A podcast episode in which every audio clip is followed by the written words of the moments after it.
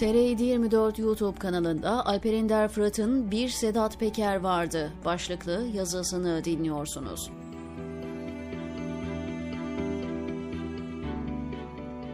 Sedat Peker sessizce gündemimizden çıktı, çıkarıldı. Yavaş yavaş gündemden düşüp unutulmaya yüz tuttu. Binali Yıldırım'ın oğluna iftira atmaktan, hakkında yakalama kararı çıkmasa kimse konuşmayacak. 15 Temmuz rejiminin en önemli suç ortaklarından Sedat Peker, yurt dışına çıkıp bugüne kadar içinde yer aldığı ya da haberdar olduğu suçları ifşa etmeye başlayınca herkesin ilgi odağı haline gelmişti.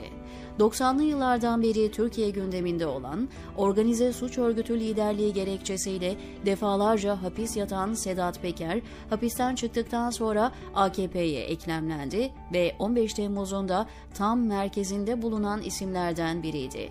Bu dönemde saraylarda ağırlandı, mitingler düzenlemesine müsaade edildi, AKP mitinglerine adam topladı barış akademisyenlerini kanlarıyla banyo yapacağız diyerek tehditler etti.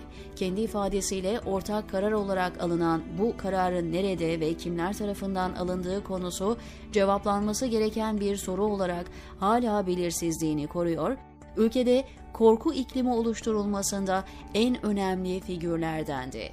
Bu korku iklimi 15 Temmuz rejiminin oturtulması için çok önemli bir iklimdi ve bunu sağlayan en kritik isimlerden biri de Sedat Peker'di. Ancak çete içinde kavgalar başlayıp Peker'i yemeye niyetlenince durumu değişti, kendisini tutuklamaya yönelik bir çalışma başlatıldığının haberini alır almaz yurt dışına çıktı ve oradan bir tripod ve bir kamerayla eski suç ortaklarını ifşaya başladı. Kıbrıslı gazeteci Kutlu Adalı'nın nasıl bir suikaste maruz kaldığını, öldürenlerin kimler olduğunu söyledi. Eski Başbakan Binali Yıldırım'ın oğlu üzerinden yürütülen uluslararası uyuşturucu ağını deşifre etti. Siyasetçilerin aldığı rüşvetleri, otomobillerinin bagajlarına yüklenen paraları anlattı. İstanbul sokaklarında kasalarda taşınan Kalaşnikovların yer ve saat olarak kimlere teslim edildiğinden deşifre etti sınır ötesine gönderilen silahları söyledi. Siyasetçilerin çöktüğü marinaları, buralardan yürütülen uyuşturucu nakliyatını anlattı. Devleti yönetenlerin karıştığı milyonlarca dolarlık rüşvet görüşmelerine dair tanıklık yaptı. Günlerce, haftalarca bunları dinledik, izledik, merakla açılan dosyaları bekledik. Konuşulan konular, ortaya dökülen kirli ilişkiler sadece Türkiye sınırlarında kalan konular değildi.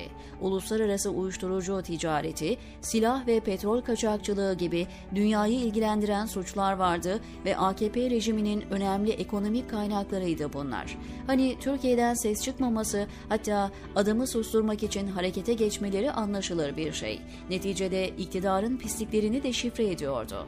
Ancak uluslararası dünyadan tek bir ses gelmemesi de bir hayli ilginçti. Sedat Peker'in anlattıkları çok önemli suçlar ancak heybesinde çok daha önemli suçlarla ilgili bilgileri tuttuğuna şüphe yok.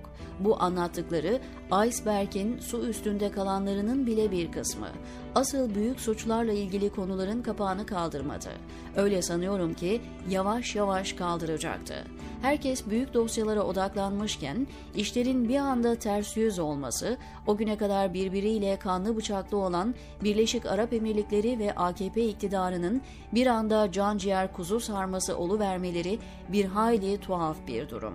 Kuzu sarması olmakla kalmayıp bütün dünyanın gözü önünde Sedat Peker'i apar topar gözlem altına alması bana çok ilginç geliyor.'' Peker'in ifşa ettiği konulardan bazıları, hadi diyelim Türkiye'nin iç işlerini ilgilendiren meselelerdi.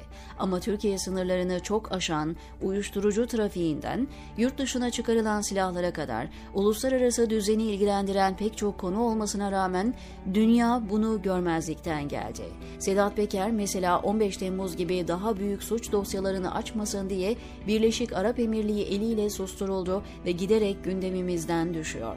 Elde bu kadar kadar belge ve bilgi varken uluslararası düzenin Türkiye'yi yöneten bu suç şebekesine karşı böylesine müsamahakar olması sadece siyasetle ya da mülteci kartıyla açıklanır gelmiyor bana, diyor Alper Ender Fırat TR724'deki köşesinde.